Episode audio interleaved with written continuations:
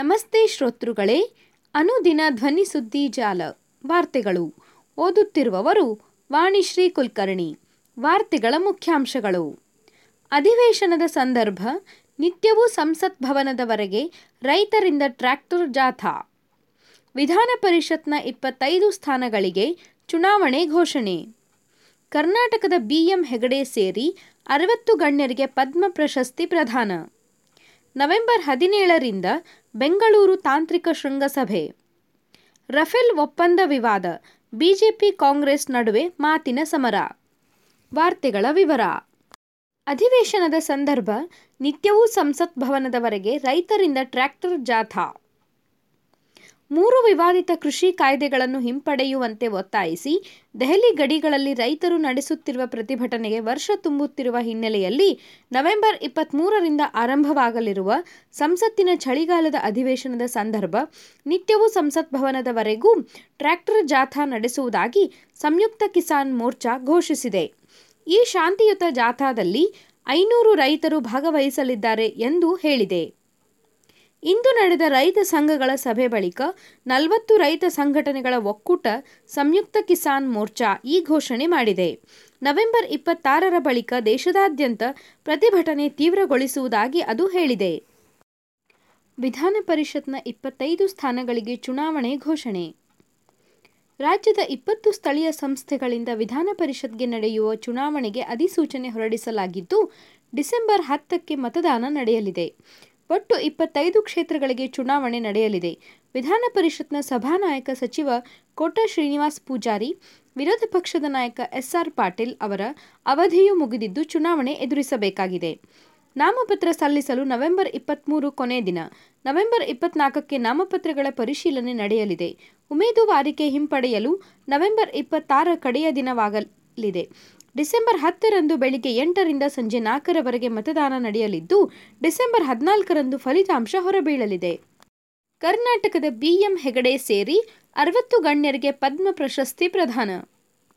ವಿವಿಧ ಕ್ಷೇತ್ರಗಳಲ್ಲಿ ಸಾಧನೆ ಮಾಡಿದ ಮಹನೀಯರಿಗೆ ರಾಷ್ಟ್ರಪತಿ ರಾಮನಾಥ್ ಕೋವಿಂದ್ ಅವರು ಮಂಗಳವಾರ ಎರಡು ಸಾವಿರದ ಇಪ್ಪತ್ತೊಂದನೇ ಸಾಲಿನ ಅತ್ಯುನ್ನತ ನಾಗರಿಕ ಗೌರವವಾದ ಪದ್ಮ ಪ್ರಶಸ್ತಿಗಳನ್ನು ಪ್ರದಾನ ಮಾಡಿದರು. ಕರ್ನಾಟಕದ ಖ್ಯಾತ ವೈದ್ಯ ಹಾಗೂ ಶಿಕ್ಷಣ ತಜ್ಞ ಬಿಎಂ ಹೆಗಡೆ, ಪುರಾತತ್ವಶಾಸ್ತ್ರದ ದಂತಕತೆ ಬಿಬಿ ಲಾಲ್ ಅವರಿಗೆ ಪದ್ಮವಿಭೂಷಣ, ಶಿಲ್ಪಕಲಾ ಕ್ಷೇತ್ರದ ಸಾಧನೆಯನ್ನು ಗುರುತಿಸಿ ಒಡಿಶಾದ ಖ್ಯಾತ ಶಿಲ್ಪಿ ಸುದರ್ಶನ್ ಸಾಹು, ಲೋಕಸಭೆಯ ಮಾಜಿ ಸ್ಪೀಕರ್ ಸುಮಿತ್ರಾ ಮಹಾಜನ್ ಅವರಿಗೆ ಪದ್ಮಶ್ರೀ ಪ್ರಶಸ್ತಿ ಪ್ರದಾನ ಮಾಡಿದರು. ಎಂಟು ಬಾರಿ ಸಂಸದೆಯಾಗಿದ್ದ ಸುಮಿತ್ರಾ ಮಹಾಜನ್ ಅವರ ಸಾರ್ವಜನಿಕ ಸೇವೆ ಮತ್ತು ಹಿರಿಯ ಐಎಎಸ್ ಅಧಿಕಾರಿ ನೃಪೇಂದ್ರ ಮಿಶ್ರಾ ಅವರ ನಾಗರಿಕ ಸೇವೆಯನ್ನು ಗುರುತಿಸಿ ಪದ್ಮಭೂಷಣ ಪ್ರಶಸ್ತಿಯನ್ನು ನೀಡಿ ಗೌರವಿಸಿದರು.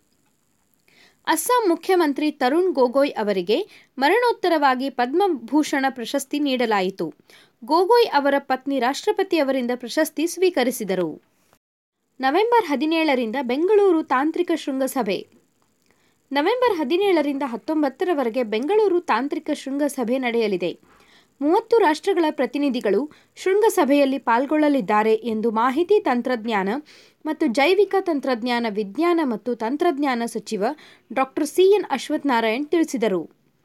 ಮಂಗಳವಾರ ಪತ್ರಿಕಾಗೋಷ್ಠಿಯಲ್ಲಿ ಮಾತನಾಡಿದ ಅವರು, ಭವಿಷ್ಯಕ್ಕೆ ಚಾಲನೆ ಎಂಬ ಪರಿಕಲ್ಪನೆ ಅಡಿಯಲ್ಲಿ ನಡೆಯುವ ಸಮ್ಮೇಳನವನ್ನು ಉಪರಾಷ್ಟ್ರಪತಿ ಎಂ ವೆಂಕಯ್ಯ ನಾಯ್ಡು ಅವರು ನವೆಂಬರ್ ಹದಿನೇಳರಂದು ಉದ್ಘಾಟಿಸುವರು.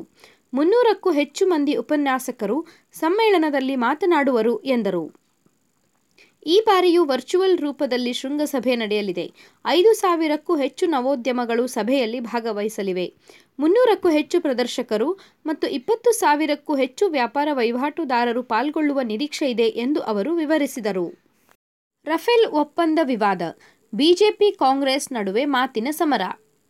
ರಫೇಲ್ ಯುದ್ಧ ವಿಮಾನಗಳ ಖರೀದಿಯಲ್ಲಿ ಫ್ರಾನ್ಸ್ನ ಡಾಸೋ ಏವಿಯೇಷನ್ ಕಂಪನಿ ಭಾರತದ ಮಧ್ಯವರ್ತಿಯೊಬ್ಬರಿಗೆ ನಕಲಿ ಇನ್ವಾಯ್ಸ್ ಬಳಸಿ ರೂಪಾಯಿ ಅರವತ್ತೈದು ಕೋಟಿ ಕಮಿಷನ್ ನೀಡಿರುವುದಾಗಿ ಫ್ರಾನ್ಸ್ನ ಮೀಡಿಯಾ ಪೋರ್ಟ್ ಪೋರ್ಟಲ್ ವರದಿ ಮಾಡಿದ ಬೆನ್ನಲ್ಲೇ ಕಾಂಗ್ರೆಸ್ ಬಿಜೆಪಿ ನಡುವೆ ವಾಗ್ಯುದ್ಧ ಆರಂಭವಾಗಿದೆ.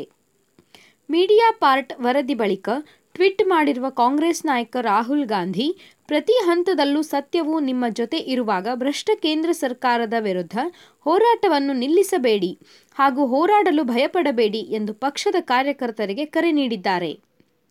ಕಾಂಗ್ರೆಸ್ ನಾಯಕರ ಟೀಕೆಗೆ ಪ್ರತಿಕ್ರಿಯಿಸಿರುವ ಬಿಜೆಪಿ ವಕ್ತಾರ ಸಂಬಿತ್ ಪಾತ್ರ, ಕಾಂಗ್ರೆಸ್ ಪಕ್ಷದ ಐಎನ್ಸಿ ಇಂಡಿಯನ್ ನ್ಯಾಷನಲ್ ಕಾಂಗ್ರೆಸ್ ಹೆಸರನ್ನು ಐ ನೀಡ್ ಕಮಿಷನ್ ಎಂದು ಮರುನಾಮಕರಣ ಮಾಡಬೇಕಿದೆ ಎಂದು ಲೇವಡಿ ಮಾಡಿದ್ದಾರೆ.